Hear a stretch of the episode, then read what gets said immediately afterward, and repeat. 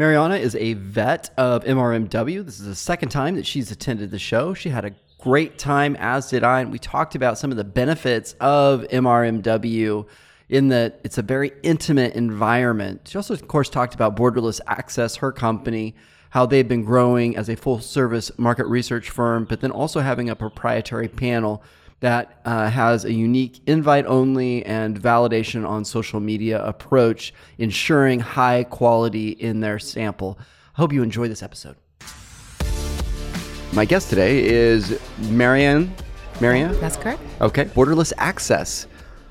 What do you think about MRMW? I think it's a great conference. It's actually my second year here. It's very private, it's very intimate. You get to actually have a lot of like one-on-one human interactions with people instead of, you know, running around and going from session to session. So, I'm a fan. And it's a beautiful hotel. It is. Have you seen The Shining? It totally is the is the I'm going to post this picture along with this episode just so everybody else has the mm-hmm. context. But like I mean, the speakers, The speakers have, have to feel really famous. That's quite a hallway. stage. Yes. Wow. Mhm. right? I mean, that's like the red rum is at the end of the, yeah, right. So, uh, love the love the uh, the hotel. The menu's great. I actually really like the how the exhibit hall is in, is connected to the auditorium or the speaking area, and because that feels like in the way that it's been structured, it feels like there's no bad spot on the floor, which is nice. I agree. It's beautiful. So, you guys spoke yesterday. Yes. Yeah, tell us a little bit about what your company does and the talk. So we are a full service market research consultancy. Uh, we are most famous for um, being um, kind of the pioneers for um, emerging markets. We have now built over 34 uh, proprietary panels globally. Um, obviously, started out internationally, and now you know slowly making our way back to you know Europe, U.S., and Canada.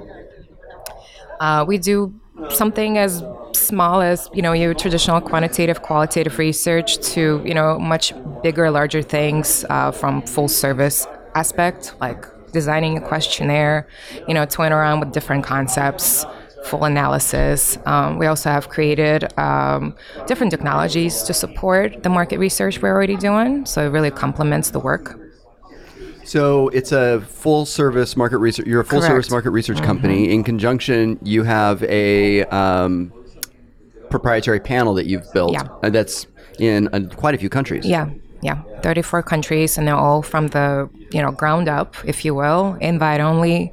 Um, you cannot just simply go in and sign up. You have to be invited. You know, it's social media verification, um, the whole nine yards. So Yeah, for sure, for we sure. take it very seriously. That's our baby. yeah, no kidding, huh? It's interesting how um, access to consumers is becoming more and more of a barrier, especially in light of privacy changes. That's correct, especially in Europe. It's more stringent. Or when you talk about healthcare research, it's really changing. Yeah, for sure. Healthcare is actually a whole nother can of worms. Um, even in the U.S. specifically, it's just crazy how uh, it's getting locked down. Feels like there's, and at the same time, there's a wealth of data on uh, that. You know, I don't know. I think it was the it's the New York Times this morning. They have an um, opinion piece centered around privacy, and it's and it's the the context is really interesting for market research because so much of what people are sharing with us is um, self-reported, but like you said, social connection. So there's a lot of behavioral and transactional data we could tether to that. Um, is that something you guys are doing, uh, incorporating outside or auxiliary data into the self-reported data?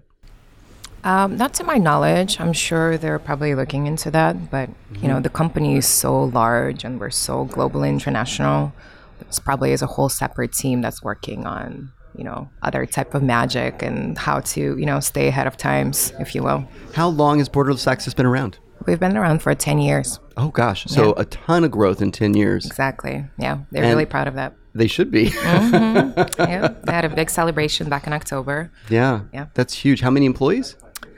Oh my goodness, has to be over at least 200. Yeah, so quite a, quite, it's a, quite few. Mm-hmm. a few. Yeah, we have international offices. Um, So I'm based out of California. We have an office now in um, Romania. The operations are in Bangalore, India.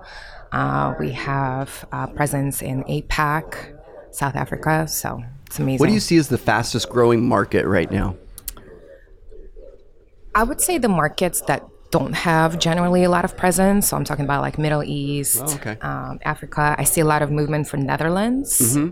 So a lot of like different European countries that normally you know are not included in the research or um, Yeah. have less population and Mm-hmm. harder to recruit into those panels. Um, yeah, it's been interesting. What does an ideal customer look like for borderless access? Is it on the brand? Is it an agency? Is it, um, yeah. I think an ideal customer for us is someone that mostly looks for a consultant. Um, so we really try to build long-term relationships, and you know we really try to consult you and handhold you along the way. So for us, it's not just providing a panel or providing sample, or you know here's your project manager, let's go in field. It's so much more. Um, you know, we try to provide our expertise because all of us come from different backgrounds and different knowledge. So I think we're really proud of that. You know, what we can bring to the table. Yeah, that's really cool. Mm-hmm. Really cool. Uh, and so engage. So you, full service market research, are, but yet you have breadth of. I mean, so you're not using really third party sample, are you? You're using your own proprietary sample for your projects.